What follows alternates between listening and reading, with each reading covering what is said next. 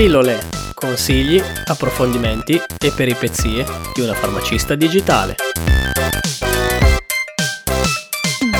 Ciao a tutti e benvenuti in questa nuova puntata di Pillole. Buone feste, ci siamo appena lasciati alle spalle il Natale ed oggi parliamo di un argomento che la maggior parte dei comuni mortali non capisce, ovvero la differenza tra originali e generici. Ciao a tutti e ciao Manuel, oggi cerchiamo di rendere un pochino meno ostico questo argomento. Pochi concetti ma spiegati come si deve. Innanzitutto la prima domanda che mi sorge spontanea è questa. Nel titolo hai messo originator ed equivalenti, ma in realtà in farmacia si sente parlare di originali o generici. Spiegaci questo gergo.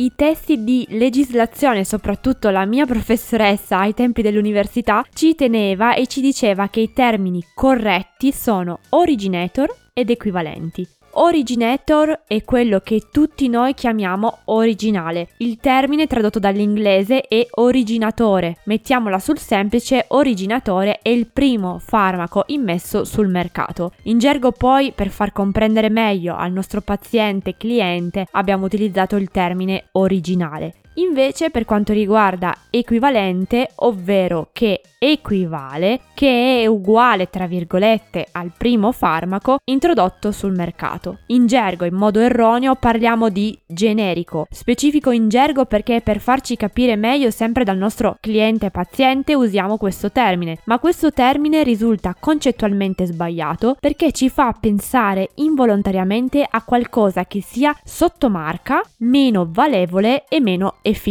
ma in realtà non è affatto così. Fatta questa premessa, forse per capirci meglio dobbiamo spiegare come nasce un medicinale originator.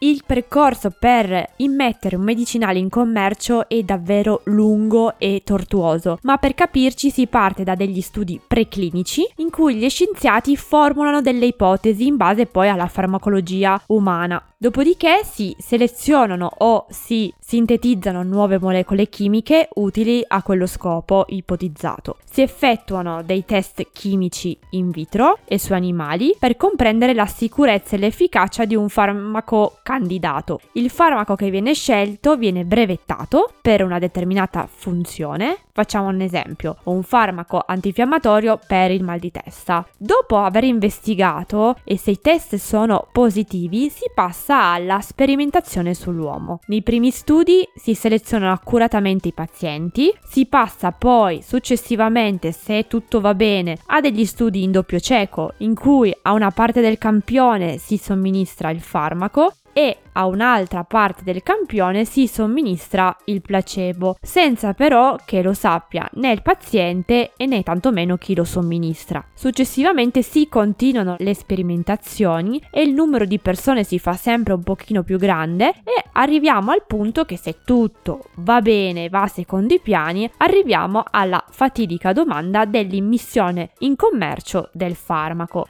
Ad esempio, in Italia si fa la richiesta dell'AIC, ovvero dell'autorizzazione all'immissione in commercio, dopodiché il farmaco si trova sul mercato per 5 anni.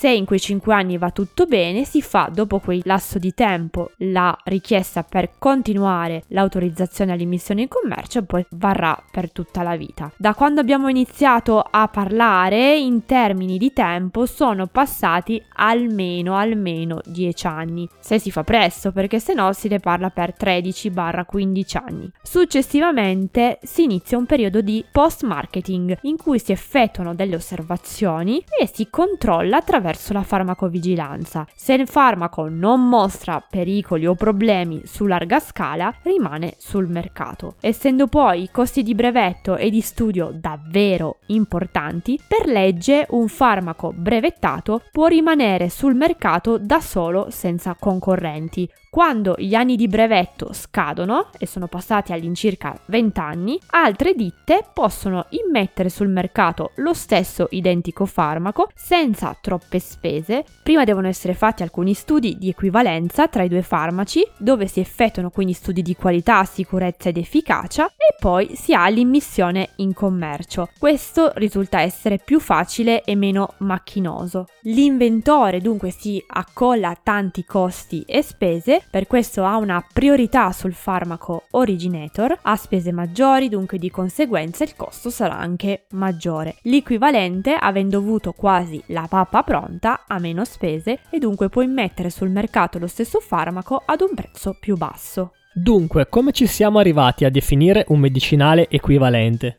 L'Organizzazione Mondiale della Sanità nel 1993 aveva definito intercambiabili quei medicinali con la stessa composizione quantitativa in termini di principio attivo e forma farmaceutica e via di somministrazione. Ad esempio, il Moment a base di ibuprofene 200 mg in compresse con funzione antinfiammatoria, facciamo l'esempio, è l'Originator. L'ibuprofene 200 mg in compresse della marca Tide Detali è l'equivalente equivalente. La molecola è la stessa, il dosaggio lo stesso, sono entrambe compresse e si somministrano entrambe per bocca con un po' d'acqua. In Italia la legge 549-95 aveva introdotto la prima volta la nozione di medicinale generico, prevedendo di immettere sul mercato medicinali di composizione equivalente ad altri medicinali di riferimento in cui il brevetto fosse scaduto. Abbiamo iniziato a parlare di medicinale equivalente con il decreto legislativo 219-2006, in cui abbiamo l'attuale definizione. Un medicinale equivalente è un medicinale che ha la stessa composizione qualitativa e quantitativa di sostanze attive e la stessa forma farmaceutica del medicinale di riferimento e una bioequivalenza con il medicinale di riferimento dimostrata da studi appropriati di biodisponibilità. Ma i medicinali originator e gli equivalenti sono uguali uguali? Praticamente sì. Originator e equivalenti hanno lo stesso principio attivo, lo stesso contenuto in quantità e qualità. Ciò che può non essere uguale tra un originator e gli equivalenti sono gli eccipienti, ovvero le sostanze inerti necessarie alla formulazione ad esempio di una compressa. Per essere intercambiabili, i due medicinali devono essere sottoposti a studi specifici in cui si valuta la biodisponibilità. Due formulazioni saranno definite bioequivalenti quando i parametri farmacocinetici cadranno nel range 0,80-1,25. Su base statistica dovranno esserci non meno di 90 probabilità su 100 che ciò accada. Dunque non sono identici, ma con il fatto che statisticamente parlando si comportano allo stesso modo c'è la stessa probabilità che abbiano lo stesso effetto. Sì, ebbene sì, la definizione dice che due medicinali sono bioequivalenti se la loro biodisponibilità dopo la somministrazione della stessa dose è simile al punto che il loro effetto, l'efficacia e la sicurezza sarà essenzialmente lo stesso. Dunque posso scambiare un originale con un generico. Posso farlo anche tra due generici? Gli studi di biodisponibilità vengono effettuati tra medicinale originator ed equivalente e non tra due equivalenti di marche diverse. L'interscambiabilità è garantita nel primo caso, se si cambia invece equivalente con un altro equivalente non è detto che l'effetto sia appropriato, in quanto non ci sono studi in questo senso. Quindi se chiedete a me originator equivalenti vi consiglio tranquillamente l'utilizzo di un medicinale equivalente, soprattutto se è la prima volta. Attenzione però a utilizzare gli stessi equivalenti, la continuità è importante soprattutto nelle patologie croniche, quindi tagliandini sempre nel portafoglio o foto nel cellulare, così non c'è rischio di sbagliare. Ci sono casi in cui è bene non scambiare i medicinali? Sì, ci sono situazioni in cui è bene non sostituire il medicinale originale con quello generico e questo è supportato da studi e circolari, ad esempio il caso Eutirox e levotiroxina non è assolutamente consigliata la sostituzione, in quanto gli effetti ormonali sulla tiroide possono essere variati se si prende una volta uno e poi l'altro ed essendo la tiroide molto molto delicata si preferisce consigliare il medicinale originator. Se si si vuole utilizzare a tutti i costi il farmaco equivalente bisogna seguire esami del sangue periodici. Altre volte ci sono casi in cui la stessa azienda che fa l'originator fa anche l'equivalente, quindi in questo caso vi dico di cuore usate l'equivalente, in quanto sarebbe solo uno spreco di denaro inutile. Altre volte ci possono essere differenze di eccipienti, ad esempio formulazioni che sono prive di lattosio adatte per chi è intollerante, oppure se il medico reputa opportuno e ci sono delle situazioni specifiche come delle allergie, può dichiarare sulla ricetta la non sostituibilità Dunque noi farmacisti dispensiamo ciò che c'è scritto senza poter sostituire il medicinale. Altre situazioni sono i farmaci biosimilar, ovvero dei farmaci biologici che non vengono prodotti per sintesi chimica, quindi la produzione e il processo estrattivo non può essere comparato. Ad esempio, le eparine, le insuline. La sostituzione non può essere fatta così tanto per, bisogna prima assolutamente consultare il medico. Dunque, in una scena tipo, arrivo in farmacia, do la ricetta, voi perché mi chiedete originale o generico?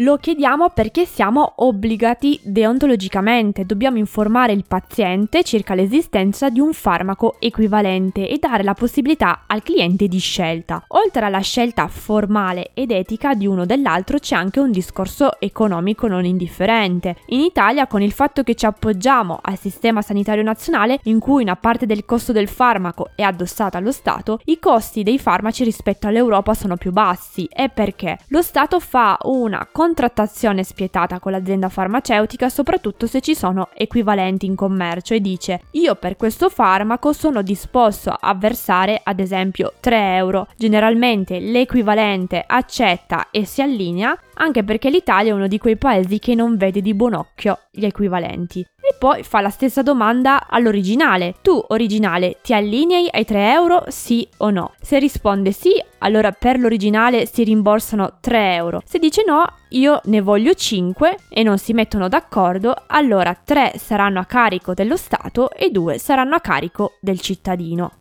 Ora ci siamo addentrati nel discorso ticket, ricetta di un medicinale mutuabile, ma il ticket come è composto?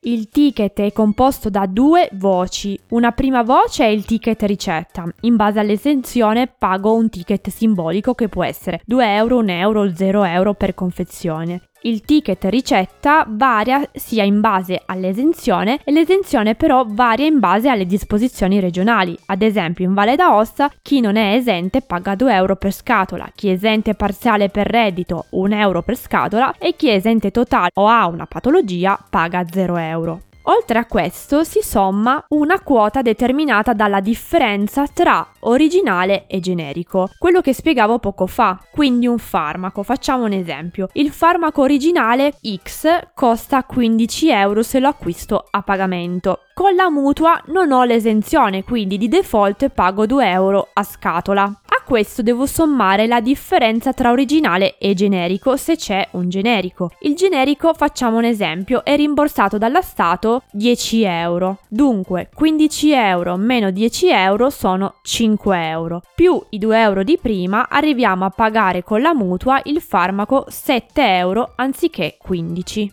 Quindi se c'è il generico non conviene tanto l'originale. Dipende da farmaco a farmaco, alcuni farmaci hanno una differenza davvero esigua, altri farmaci il prezzo cambia notevolmente. Contate che il generico per legge deve avere un prezzo inferiore almeno del 20% rispetto a quello di riferimento. Per concludere vorrei dirvi questo, date una possibilità agli equivalenti. Contate che in ospedale vengono somministrati farmaci equivalenti e venite trattati con loro. Ed è così in tutta Europa, solo l'Italia risulta essere ancora un po' restia. Ma come vi dicevo ci sono casi e casi. Noi farmacisti siamo sempre a vostra disposizione per spiegarvi. Grazie Alice. Essendo una puntata un po' complicata, seguiranno dei piccoli schemi sulla pagina Instagram chiocciolina sorry I am a pharmacist. Se volete rimanere sempre informati, iscrivetevi alla newsletter su www.alicepharmacist.it e se vi è piaciuta questa puntata, iscrivetevi a questo podcast. Per farlo trovate tutte le informazioni sul sito web www.pillolepodcast.it. Di nuovo un saluto a tutti e alla prossima puntata. Buon anno nuovo e buon inizio 2021. Dita incrociate. Ciao! Ciao.